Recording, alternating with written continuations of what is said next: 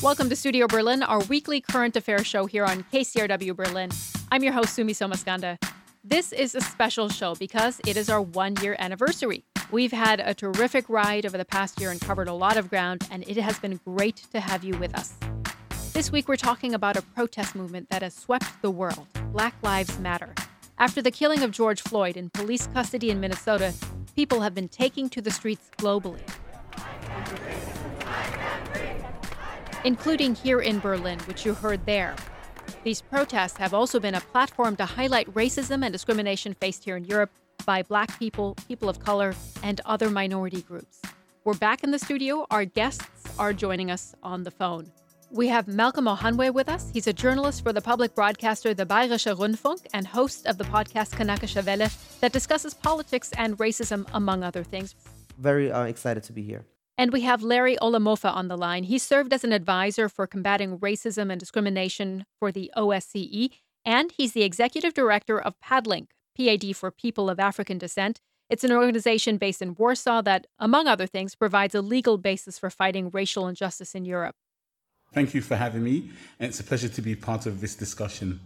Malcolm, I want to start with you because over the past weekend, there were protests in solidarity with the U.S. protests. They were all across Germany, and the largest was in Munich, and you were there. Tell us more about that it was really interesting to see so many people be all of a sudden so enthusiastic about anti-racism.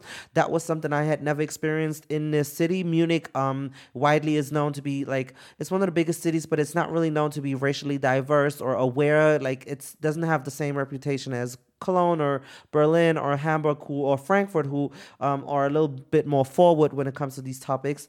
Um, however, we turned out to have the largest crowd.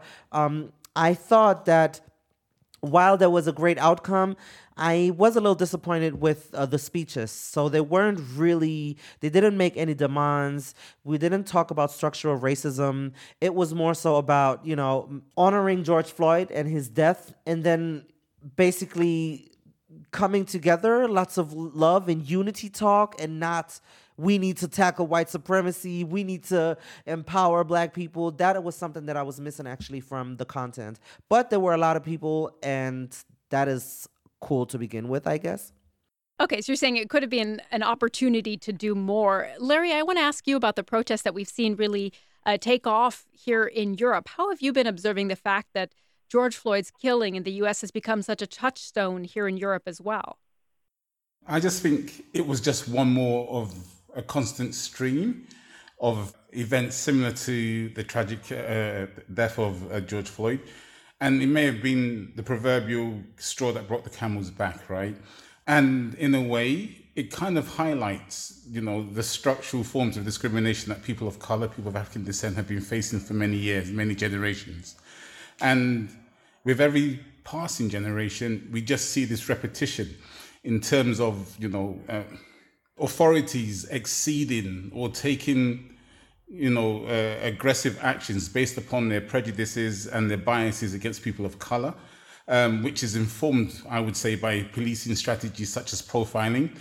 And in a way i want to kind of link that to the to the point that malcolm made which is this is an opportunity not just to commemorate or to memorize or to draw attention to what happened in the united states but also to turn the focus inwards and to see what's happening at home because you know it's not as if Germany is ex, kind of exempted from police uh, or killings or people dying in police custody, as well as the forms of profiling that uh, occur in Germany by police and other policing or security agencies, and it's the same in other countries in Europe too, where we see this pattern. Maybe not to the extent of a death, but you do see this kind of aggressive over policing of people of color, stopping and searching, you know, and it's it was just I would say the perfect opportunity to draw attention to the internal issues as well, and not just to sort of kind of point the finger at the American uh, version.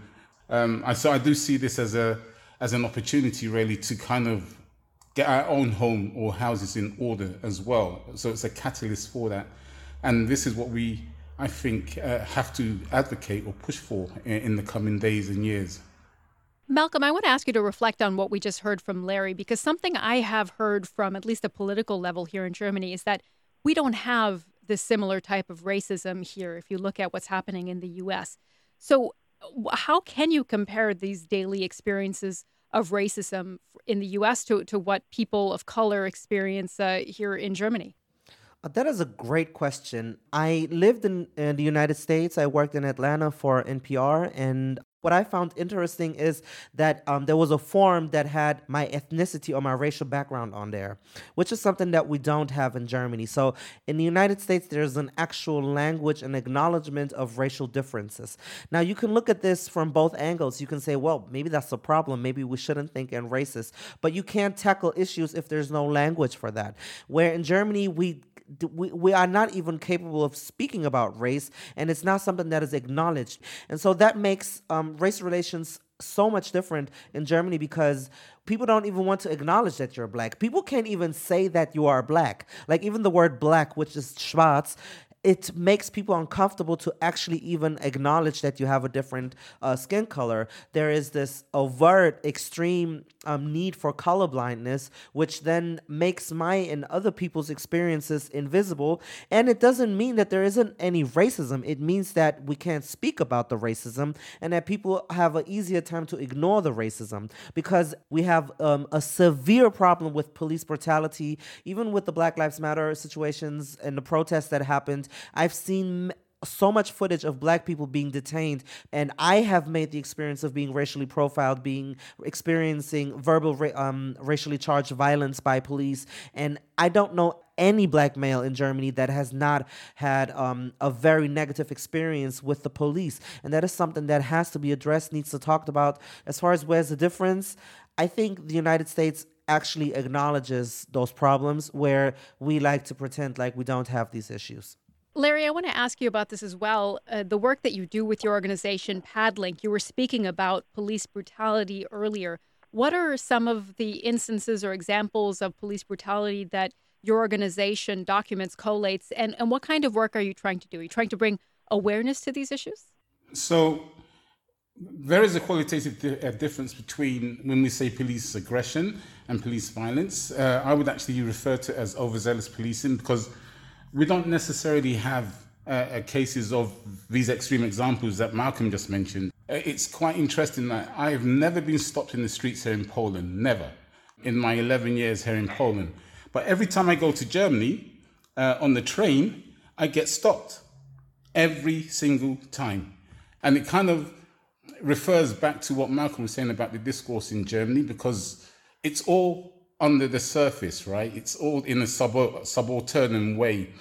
But um, my experiences through my work has been, you know, raiding communities and effectively targeting migrants because that's now a legitimate target because of the political discourse that kind of implies that any migrant is always in that particular place illegitimately. You know, and so there's a lack of trust really from the community because when they do suffer more egregious acts of violence from civilians like hate crime, they don't go to the police because they think that the police are unsympathetic. And it just contains or continues that cycle of mistrust and violence, actually. And then at some point, some re- retaliation and recrimination from the black community. And that is part of the problem. And this is what we try to draw attention to, just simply by bringing different strategies of policing to police officers. So in my former post, I used to advise governments in the, within the OC uh, uh, rubric on how legislation is in place and that there's a particular a positive duty on states to investigate uh, racial components or racist components in, in criminal acts and providing training to police officers as well as to prosecutors and to judges in application of the law and investigation of hate crime and hate incidents. So the firebombing of immigrants' homes in Germany over the last few years, this is considered a hate crime. But the legislation in Germany is quite tricky because they don't necessarily, because of the fact that they don't identify races or, or differences, makes it difficult to apply the rule of the law. And uh, part of the work I did at the time when I used to go to Germany was to try and establish a specific legislation for hate crime that would which would cover these other more, which I would consider to be banal acts. So uh, you know, insults or uh, incidents on in the public transport in the public sphere, um, which didn't really get much traction because the internal political dynamic of Germany was was was focused in a different way. Um, so this is why Padlink is, is was established already to start looking at lit- uh, litigation and looking at jurisprudence of the European Court of Human Rights to try and find some kind of leverage to compel states to, you know, establishing precedents and compel states to actually reform legislation and to take these things more seriously. Malcolm, that brings me to a law that has recently been passed here in Berlin, an anti discrimination law when we talk about policing. That's gotten a lot of pushback from the federal interior minister, for example, Horst Seehofer from a police union, saying this is putting police under general suspicion. What do you think? How significant is this legislation, and, and does it uh, put police under suspicion when they uh, haven't uh, uh earned that? I don't know if I like the word suspicion, but police should be in question all the time. Yes, we they should sh- should be held accountable to very high standards, and they should know that they're being checked. And so I don't find it a problem that they feel as though they have to do their work properly and accurately, and that people are skeptical. You can't blindly trust state power, especially in a country with a history like Germany that um, has killed its minorities, annihilated its minorities, and has a huge race problem and is the epitome of the neo-Nazi movement. So, I, yeah, I don't feel much. Uh, I don't know sympathy for those people who are concerned about being held accountable for their work. Um, I, I mean, I don't like the word suspicious, but I mean, yeah, you should you should feel some sort of pressure to do a good job and not be racist. And I just want to ask one quick question to both of you do you think we're seeing a turning point, seeing the protests in the U.S. that continue to grow as we're speaking? Uh, we've seen the protests go global, this demand for racial justice. Is this a watershed moment in race relations? Larry, let's start with you. I'm a bit skeptical, uh, simply because I feel that the, the movement, as, as pure or as genuine as it is, is also serving as a platform to fight different battles, political battles and interests. So if this had happened under President Obama's watch, I don't think we'd have this reaction today. So you have Trump with his rather draconian strategies, and I feel that's fueling the fire for everyone else to participate. And so there's a, a, a different agenda there. When we see it across the world, I just can't divorce it or separate it from the current situation in terms of the pandemic and the resistance to government measures and the illusion or the suggestion that states have overreached um, in terms of curbing civil liberties in the name of public health. And that, for me, I feel fuels a lot of what's happening in a place like Poland or in other places too. Not to suggest that or to imply that they're not genuine platforms and not genuine concerns, but I think there's a crystallization of a number of, uh, of issues uh, on this in terms of a turning point, I think potentially it could be.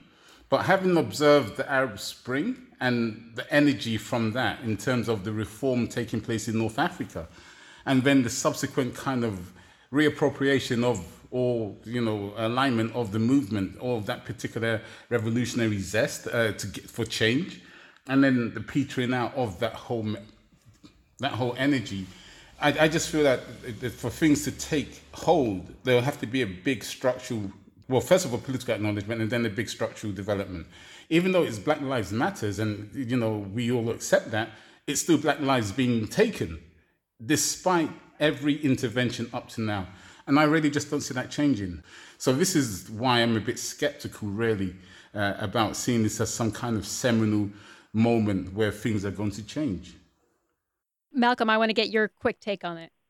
I think it had the potential to be, but when I was in Munich and I talked to a lot of black folk, they were actually disappointed with the things that were said or more so the things that weren't said so i i think what one of, one of the core factors was a lot i saw a lot of white people leaving with a very nice happy jolly old feeling like they've done something, like they've really ended racism. I felt like a lot of white people got their sense of absolution, like I've done my part, now I can go lay my head on my pillow and feel like I've I've done what I needed to do.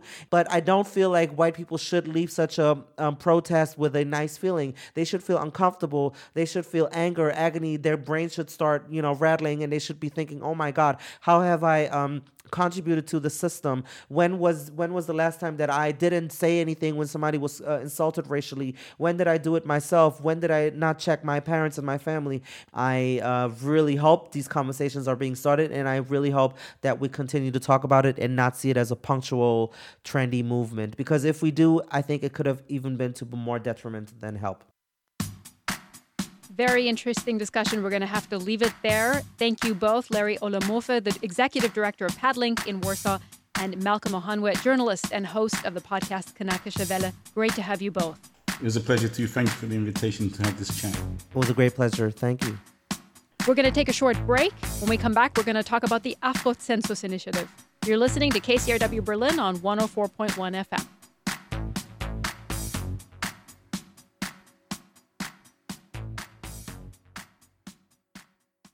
I'm Todd Zwillich. We named 1A after the First Amendment. It's for everybody, especially the curious. And because things are rarely black and white, 1A brings you all the colors. Join me weekdays and keep listening to this NPR station throughout the day. Tune into 1A weekdays at 4 on 104.1 KCRW Berlin.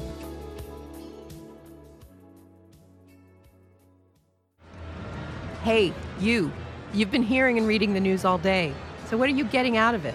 Are you smarter, more informed, better prepared for your dinner party later tonight? Well, the takeaway has you covered. We ask the tough questions, we hold lawmakers accountable, and if something just doesn't seem right, we ask, how did we get here? It's the takeaway with me, Tanzina Vega.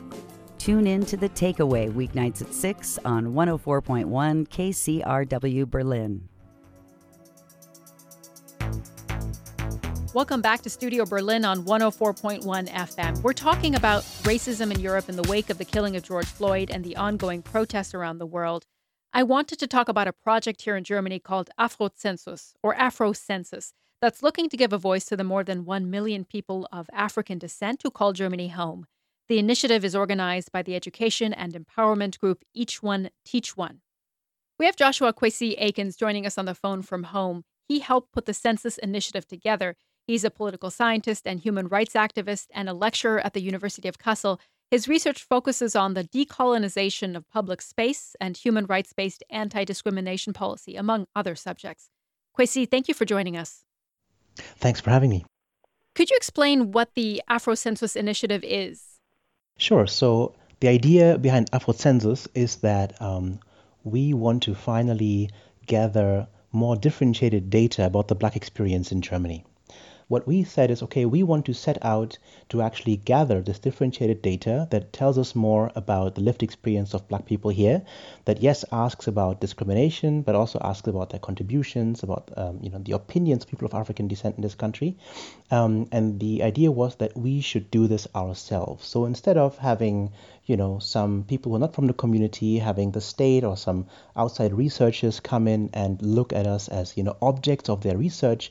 We wanted to be the subjects of our own research. So we organized this Afro census and we're now reaching out to people from the diverse African, Black, and African diasporan communities across the country, inviting them to sign up so that when we start the census at the end of the month, we hear from as many people as possible. The government hasn't historically collected this type of data on racism and ethnicity because of Germany's history. Are you worried that this data could possibly be used against the Black community? Well, German history always looms large in these discussions, so it's really important for us that we are actually the ones who are conducting the survey. Now, um, of course, it's important for us to meet all the very stringent European and German data protection regulations, which are, of course, also informed by the very history you just spoke about. So, this is really, really important for us. But we are confident that we not only meet these criteria, I mean, there are, of course, external checks, right? There is um, data protection agency that looks into this. But beyond the data being safe, it's also important for us that the questions we ask are right, that the perspective from which we come at this is really in line with different black experiences in the country. And that's why we actually went around the country. We had focus groups, we had um, town hall meetings, you know, in different cities across the country and spoke to people about their experience. And all these inputs, you know, have informed our creation of the census, of the, of the actual survey, the actual questionnaire. When you had those conversations with people, what were the biggest challenges that people address facing the Black community here? I know it's not monolithic, it's incredibly diverse, but what were some of the challenges that were raised? Yeah, so um, we started this last year, and some of these conversations have been had months ago. But um, it's important to say that racial profiling is actually an issue that came up time and time again. Um, so that's really something that's a huge problem for people here. Um, but also, uh, other kinds of discrimination. We are a very young community. We are, in fact, among the youngest communities in the country. Uh, and therefore, of course, also a big part of the future of this country. And so, a lot of people also talk about discrimination in the education setting, whether it's kindergarten, school, or university, you know, where the anti-black racism is also felt uh, by people of different ages. And people also speak about um, challenges in the housing market, challenges finding accommodation. And people also speak about discrimination in the healthcare system, right, where people try to, you know, seek um, healthcare and then find themselves being discriminated against, facing anti-black racism from their care providers. When we speak about systemic discrimination, we talked earlier in the show with one of our guests about the new anti discrimination law that's been passed here in Berlin. Do you think this addresses some of those issues? Uh, well, thanks for raising this. I think this is a really, really important um, law because, yes, it does, in fact, address some of the issues we spoke about earlier. In fact, it closes a gap in protection that is really a big problem across the country because we have a federal anti discrimination law, but um, it doesn't cover public institutions. So it doesn't cover schools, it doesn't cover the police. Uh, and yes, of course, in our constitution, the German constitution does have a very general, you know, ban on discrimination. But because there has been no simple uh, law where this has been encoded, there have always been problems, you know, when you try to uh, bring this to court. And so this is really, really important. And many organizations, people of African descent, people of Turkish descent, all sorts of organizations of people of color, people who face racism in this country and in this city in Berlin, have you know lobbied for this for years. Uh, have explained time and time again that this law is necessary to close that gap in protection. So this is just an actualization of rights that people already possess. Kwesi, I want to get your take on the outpouring of support we've seen for George Floyd here in Germany. You've talked about examples of racism and discrimination here, and German authorities have recorded 41,000 cases of politically motivated crime in 2019. That's up 14% from the previous year. Anti Semitic crimes were also up 13%. Uh, attacks on Muslims were as well. So, why do you think it is that what we saw in the US has brought so many people out onto the streets here? Um, this focus on uh, what happened to George Floyd and the particular brutality of that video, of the torture and the killing, um, really um, resonates deeply with people who then connect this with their own experiences and cases that have happened in Germany and across Europe. And so for us, this is something that we have been speaking out against for a very long time. Um, and what I find heartening and important about this is that very clearly this time it's not so much a debate about individual misdeeds, it's very much a recognition of the systemic nature of this problem and the need for systemic answers, um, both in the US and here in Germany as well. Joshua Kwesi Aikins, a political scientist and human rights activist, a lecturer at the University of Kassel. Thank you for taking time out of your day at home to speak with us. Thanks for having me. I wanted to get some historical context on racism here in Germany and Europe. I caught up with Peggy Piesche. She's a literary and cultural studies scholar focused on Black European studies. She's a diversity and intersectionality senior policy advisor at the Federal Agency for Civic Education. She's also part of ADEFRA, the Organization for Black Women and Women of Color in Germany. You grew up uh, in East Germany, actually. Uh, yes. what was the experience like of uh, growing up black in East Germany? And was there a black community there that uh, felt some sort of solidarity that, that recognized there, that there was a community to bring together? Growing up in East Germany was kind of special, a little different than in, uh, in West Germany, but in terms of uh, structural racism, pretty similar.